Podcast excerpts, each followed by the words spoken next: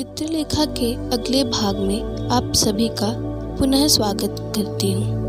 मैं आस्था सिंह, चित्रलेखा के प्रथम परिच्छेद का पठन प्रारंभ करती हूँ। छलकते हुए मदिरा के पात्र को चित्रलेखा के मुख से लगाते हुए बीजगुप्त ने कहा, चित्रलेखा, जानती हो जीवन का सुख क्या है? चित्रलेखा की अधखुली आँखों में मतवालापन था और उसके अरुण कोपलों में उल्लास था। यौवन की उमंग में सौंदर्य किलोले कर रहा था और आलिंगन के पास में वासना हंस रही थी। चित्रलेखा ने मदिरा का एक घूंट पिया। उसके बाद वह मुस्कुराई।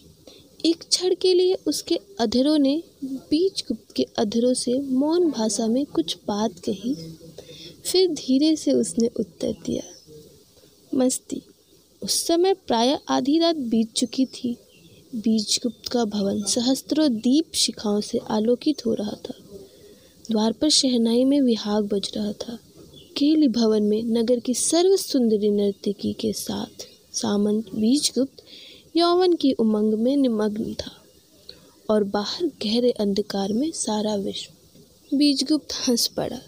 सोच रहा हूँ, चित्रलेखा, यौवन का अंत क्या होगा? चित्रलेखा भी हंस पड़ी, पर हँसी क्षणिक थी।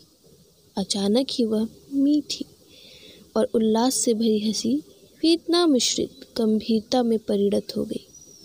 उसने भी शायद कभी इस प्रश्न का उत्तर पाने की चेष्टा की होगी, पर प्रश्न इतना भयानक था कि वह उस पर अधिक देर तक सोच न सकी थी। उसका सर घूमने लगा था और इसके बाद मदिरा के पात्र में उस समय के लिए उसने उस दुखद विचार को डुबो दिया था। आज एकाएक फिर उसी प्रश्न को सुनकर वह चौंक उठी थी। जीवित मृत्यु। जीवित मृत्यु? नहीं, यह संभव है।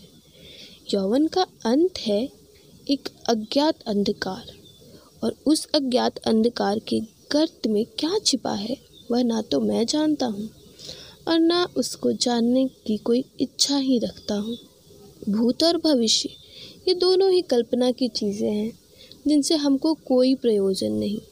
वर्तमान हमारे सामने है और वह बीजगुप्त रुक गया। शायद वह आगे के शब्दों को ढूँढने लगा था और उल्लास विलास है। सारा संसार का सुख है, यौवन का सार है। चित्रलेखा ने हँसते हुए वाक्य को पूरा कर दिया। बीजगुप्त ने चित्रलेखा को आलिंगन पास में लेकर कहा, तुम मेरी मादकता हो। चित्रलेखा ने उत्तर दिया, और तुम मेरे उन्माद हो। चित्रलेखा वेश्या ना थी, वह केवल नर्तकी थी। पाटलिपुत्र की असाधारण सुंदर नर्तकी का वेश्यावृत्ति स्वीकार ना करना, यह बात स्वयं ही असाधारण थी। पर उसके कारण थे, और उन कारणों का उसके गत जीवन से गहरा संबंध था। चित्रलेखा ब्राह्मण विधवा थी। वह विधवा उस समय हुई थी जिस समय उसकी अवस्था अठारह वर्ष की थी। विधवा हो जाने के बाद समय उसका नियम हो गया था, पर बात वैसी ही अधिक दिनों तक ना रह सकी। एक दिन उसके जीवन में कृष्णादित्य ने प्रवेश किया। कृष्णादित्य और क्षत्रिय और शूद्रा का वर्ण सकर पुत्र था। कृष्णादित्य एक सुंदर नवयुवक था और उसकी सुंदरता में एक विशेष प्रकार का आकर्षण था। कृष्णादित्य ने विधवा चित्रलेखा की तपस्या भंग कर दी। सुंदरी चित्रलेखा का दबा हुआ यौवन विकसित हो गया। फिराक का तेज उल्लास की चमक में दब गया। चित्रलेखा के जीवन का स्रोत बदल गया। कृष्णादित्य ने चित्रलेखा से शपथ ली। जब तक हम दोनों जीवित रहेंगे हम दोनों साथ रहेंगे, कोई भी हम दोनों को अलग ना कर सकेगा। चित्रलेखा ने कृष्णादित्य की शपथ पर विश्वास कर लिया था। उसके बाद जो होना चाहिए था, वही हुआ। चित्रलेखा गर्भवती हो गई। गुप्त प्रेम संसार पर प्रकट हो गया। कृष्णादित्य के पिता ने कृष्णादित्य को निकाल दिया और चित्रलेखा के पिता ने चित्रलेखा को। संपन्न पिता का पुत्र कृष्णादित्य गर्भवती सुंदरी चित्रलेखा को लेकर भिखारी की बाती जनरव में निकल पड़ा। त्याजी नवयुवक को समाज की भर्त्सना और अपमान असह्य हो गए। इस अपमानजनक जीवन की अपेक्षा मृत्यु उसे अधिक प्रिय लगी। रह गई चित्रलेखा। उसे एक नर्तकी ने अपने यहाँ आश्रय दिया। चित्रलेखा के एक पुत्र हुआ। पर उत्पन्न होने के साथ ही वह संसार को छोड़ गया। चित्रलेखा का कंठ कोमल था और शरीर सुंदर। जिस नर्तकी ने उसे आश्रय दिया था, उसने उसे नृत्य तथा संगीत कला की शिक्षा दी। इसके बाद चित्रलेखा भी नर्तकी हो गई। रहा भोग विलास। चित्रलेखा ने एक बार भी फिर वैधव्य के संयम को पालन करने का प्रयत्न किया। कृष्णादित्य और कृष्णादित्य का पुत्र दोनों ही चित्रलेखा के जीवन में आकर निकल गए, पर दोनों ही अपनी अपनी स्मृति उसके हृदय पटल पर छोड़ गए। पाटलिपुत्र का जन समुदाय चित्रलेखा के पैरों पर लोटा करता था, पर चित्रलेखा ने संयम के तेज से जनित कांति को बनाए रखा। बड़े बड़े शक्तिशाली सरदार और लक्षाधीश नवयुवक उसके प्रणय के प्यासे थे। पर उसको कोई भी पा न सका। जन समुदाय के सामने वह असाधारण सुंदरी आती थी और विद्युत की भांति चमक कर वह उसके सामने ही लोप हो जाती थी। जिसने उसे एक बार देखा, उसके हृदय में उसे एक बार फिर देखने की अमिट छाप उत्पन्न हो गई। एक दिन बीजगुप्त चित्रलेखा का नृत्य देखने गया। नाचते नाचते चित्रलेखा की दृष्टि बीजगुप्त पर पड़ी। एकाएक उसका मुख श्वेत हो गया। उसे ऐसा प्रतीत हुआ, मानो कृष्णादित्य स्वर्ग से उतर कर उसके नृत्य देखने आया है। वह रुक गई और एक टक अपने को तथा अपने सामने बैठे हुए जन समुदाय को भूलकर वह बीजगुप्त की ओर देखने लगी। बीजगुप्त युवा था। उसकी अवस्था प्राय पच्चीस वर्ष की थी। चित्रलेखा के सौंदर्य के वशीभूत होकर वह भी एक टक उसकी ओर देख रहा था। उसकी आँखें चित्रलेखा की आँखों से मिल गई। जन समुदाय की आँखें उस व्यक्ति की ओर घूम गई जिसको चित्रलेखा देख रही थी। लोगों ने मुख से निकल पड़ा, अरे, यह तो बीजगुप्त है। चित्रलेखा ने भी यह सुना। अपनी भूल पर उसे परिताप हुआ, पर उससे अधिक क्रोध। बीजगुप्त की ओर से आँखें फेर कर वह नृत्य करने लगे। नृत्य समाप्त होने के बाद बीजगुप्त चित्रलेखा के सामने गया। उसने कहा, क्या कभी आपके स्थान पर आपके दर्शन कर सकने का सौभाग्य प्राप्त कर सकूँगा? चित्रलेखा ने बीजगुप्त की ओर देखा। वह हंस पड़ी, नहीं, मैं व्यक्ति से नहीं मिलती। मैं केवल समुदाय के सामने आती हूँ। व्यक्ति का मेरे जीवन से कोई संबंध नहीं। बीजगुप्त की आशा पर तुषारनपात हुआ। उसका प्रफुल्ल मुख मुरझा गया। फिर भी उसने साहस किया, व्यक्ति से ही तो समुदाय बनता है। समुदाय की प्यास उसके प्रत्येक व्यक्ति की प्यास है। फिर यह भेद क्यों? भेद जानना चाहोगे? तो सुनो, जिसे सब समुदाय का उल्लास करते हैं, वह समुदाय के व्यक्तियों के रुदन का संग्रह है। निर्बल व्यक्तियों की आहें संगठित होकर समुदाय द्वारा जनित कांति का रूप धारण कर सकती है। और साए ही जहाँ समुदाय से हानि की कोई संभावना नहीं होती, वहाँ व्यक्ति का ममत्व, भाव, भयोत्पादक केंद्र बन जाता है। बीजगुप्त प्रेम करने गया था, दर्शन पर तर्क करने के लिए नहीं। उसने कहा तो फिर यह समझ लूँ कि मेरे लिए आपका द्वार बंद है। चित्रलेखा ने उसी गंभीरता तथा शुभ भाव से उत्पन्न उत्तर दिया। व्यक्ति के लिए? हाँ पर यदि व्यक्ति समुदाय का भाग है तो नहीं। बीजगुप्त ने मुख पर निराशा की हल्की सी मुस्कुराहट दौड़ गई व्यक्तित्व जीवन में प्रधान है और व्यक्ति से ही समुदाय बनता है। जब व्यक्ति वर्जित है तो उस व्यक्ति को समुदाय का भाग बनना अपना ही अपमान कराना है। इतना कहकर तीर की भांति वह वहाँ से चला गया, बीजगुप्त चला गया। पर चित्रलेखा के हृदय में वह एक प्रकार की हलचल पैदा कर गया। दिन पर दिन बीतते गए, पर चित्रलेखा ने बीजगुप्त को फिर न देखा। कृत्रिम उपेक्षा धीरे धीरे दूर होने लगी और चित्रलेखा के हृदय में बीजगुप्त की स्मृति प्रबल हो उठी।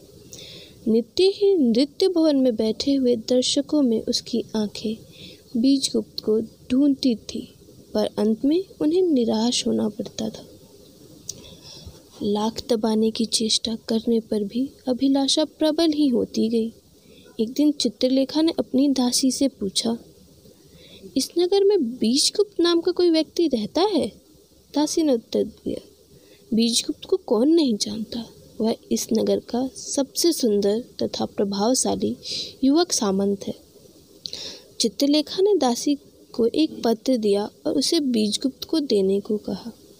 दासी ने बीजगुप्त को वह पत्र दे दिया। उसमें लिखा था, चित्रलेखा बहुत सोच विचार के बाद इस निष्कर्ष पर पहुँची है कि केवल एक व्यक्ति उसके जीवन में आ सकता है और वह व्यक्ति है बीजगुप्त। पत्र पढ़ते ही बीजगुप्त के सारे शरीर में सुख का एक हल्का सा कंपन दौड़ गया। उसी दिन से इन दोनों प्राणियों का साय हुआ था। फिर भी चित्रलेखा वेश्या न थी बीजगुप्त ने हंसकर कहा, मादकता और उन्माद इन दोनों का सदा साथ रहा है और रहेगा। चित्रलेखा, हम दोनों कितने सुखी हैं। उस समय चित्रलेखा भी हंस रही थी। इसी समय सहनाई का बजना बंद हो गया। प्रहरी ने उच्च स्वर में कहा, श्रीमान, द्वार पर अतिथि है, क्या आ गया है? बीजगुप्त ने आलिंगन पास ढीला कर दिया। चित्रलेखा उससे कुछ दूर हटकर बैठ गई। बीजगुप्त ने परिचारिका को कहा, अतिथियों को यहीं आने दो।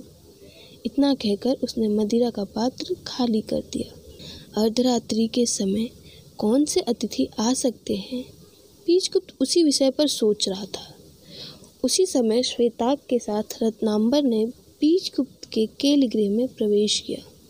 रत्नाम्बर को देखकर बीजगुप्त ने उठकर अभिवादन किया और चित्रलेखा ने अपना मस्तक नीचा कर लिया।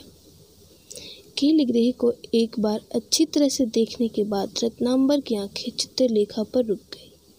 थोड़ी देर तक रुककर रत्नांबर ने कहा नगर की सर्व सुंदरी तथा पवित्र नर्तकी अर्धरात्रि के समय बीजगुप्त के केलिगृह में। आश्चर्य होता है। इतना कहकर रत्नाम्बर आसन पर बैठ गए। श्वेता खड़ा ही रहा। बीजगुप्त ने रत्नाम्बर से पूछा, महाप्रभु ने किस कारण दास पर कृपा करने का इस समय कष्ट उठाया? रत्नाम्बर हंस पड़े। बीजगुप्त, तुम सब बातें स्पष्ट रूप से कहूँगा। आज मेरे इस शिष्य ने मुझसे प्रश्न किया कि पाप क्या है? मैं इसका उत्तर देने में असमर्थ हूँ। तुम मेरी सहायता कर सकते हो। तुम मेरे शिष्य रहे हो। मैंने कभी तुमसे कोई गुरु दक्षिणा नहीं ली। पाप का पता लगाने के लिए ब्रह्मचारी की कुटी उपयुक्त स्थान नहीं है। संसार के भोग विलास में ही पाप का पता चल सकेगा। तुम्हारा भवन और तुम्हारा समाज। इन चीज़ों से श्वेताग को भिज्ञ कराना आवश्यक है। इसलिए मैं इसको तुम्हारे सामने सेवक रूप में उपस्थित कर रहा हूँ। मैं चाहता हूँ कि तुम इसे सेवक रूप में स्वीकार करो। पर एक बात है, याद रखना, यह तुम्हारा गुरु भाई भी हो सकता है। महाप्रभु की आज्ञा सिरोधारे है। बीजगुप्त ने अपना मस्तक नमा दिया। अच्छा मैं जाता हूँ, मेरा एक काम पूरा हो गया। और श्वेता यह याद रखना कि बीजगुप्त तुम्हारे प्रभु हैं और तुम इनके सेवक। इस वैभव को भोगो और फिर पाप का पता लगाने का प्रयत्न करो। अच्छा और बुरा ये सब तुम्हारे सामने आवेगा। पर इस कसौटी पर ध्यान रखना कि अच्छी वस्तु वही है, जो तुम्हारे वास्ते अच्छी होने के साथ ही दूसरों के वास्ते भी अच्छी हो। और बीजगुप्त। तुमसे केवल यही कहना है कि श्वेता के दोषों को क्षमा करना, यह अभी अबोध है। संसार में यह अभी पदार्पण कर रहा है। इतना कहकर रत्नाम्बर केली भवन से बाहर चले गए। रत्नाम्बर के जाने के बाद बीजगुप्त ने श्वेताक को बड़े गौर से देखा। तुम्हारा नाम श्वेताक है और तुम आज से मेरे सेवक हुए। इतना कहने के बाद बीजगुप्त के मुख पर हल्की सी मुस्कुराहट दौड़ गई। चित्रलेखा की ओर संकेत करके बीजगुप्त ने कहा, जानते हो श्वेताक? ये कौन है? श्वेताक की आँखें रात्रि के समय प्रकाश से जगमगाते हुए सुसज्जित केली भवन में चित्रलेखा के मादक सौंदर्य को देखकर चकाचौंध हो गई। उसने कहा, नहीं। अच्छा तो सुनो। इसका नाम चित्रलेखा है और यह पाटलिपुत्र की सर्व सुंदरी नर्तकी होते हुए भी मेरी पत्नी के बराबर है। इसलिए यह तुम्हारी स्वामिनी भी हुई। इतना कहकर बीजगुप्त हंस पड़ा। तुम आश्चर्य में आ गए होगे, पर आश्चर्य करने की कोई बात नहीं। यहाँ रहकर तुम परिस्थितियों को अपना सकोगे। अच्छा यह मदिरा का पात्र अपनी स्वामिनी को दो। इतना कहकर बीजगुप्त ने सुगंधित मदिरा से भरा हुआ स्वर्ण पात्र श्वेताक के हाथ में दे दिया। श्वेताक ने मदिरा का पात्र चित्रलेखा की ओर बढ़ा दिया। मदिरा का पात्र लेते हुए श्वेताक का हाथ चित्रलेखा के हाथ से स्पर्श कर गया। इस स्पर्श से श्वेताक का सारा गात काँप सा उठा। चित्रलेखा ने श्वेताक की ओर देखा। नवयुवक तुम्हें इस अनोखे संसार में प्रथम बार आने की उपलक्ष्य में बधाई हो। इतना कहकर उसने मदिरा का पात्र खाली कर दिया। उस समय प्रहरी ने उच्च स्वर में कहा, शयन का समय हो गया। बीजगुप्त ने चित्रलेखा से पूछा, यहाँ रहोगी या अपने भवन को जाओगी? चित्रलेखा उठ खड़ी हुई। द्वार की ओर बढ़ते हुए उसने कहा अपने भवन को ही इस समय जाना उचित होगा, पर शायद अकेली ना जा सकूँगी। उस समय उसके पैर लड़खड़ा रहे थे। परिचारिका ने केल गृह में प्रवेश किया। बीजगुप्त भी उठ खड़ा हुआ। हाँ इस समय अकेले जाना वास्तव में असंभव होगा। कुछ देर सोचकर बीजगुप्त ने श्वेतांक से कहा, द्वार पर रथ खड़ा है। उसमें बिठा कर तुम अपनी स्वामिनी को उसके भवन तक पहुँचा दो। उस समय तक तुम्हारे शयन गृह का प्रबंध हो जाएगा। श्वेतांक ने चित्रलेखा के साथ चला गया। बीजगुप्त ने परिचारिका को श्वेतांक के शयन गृह का प्रबंध करने का आज्ञा देकर निद्रा देवी की शरण ली। अगले भाग के लिए जुड़े रहिए।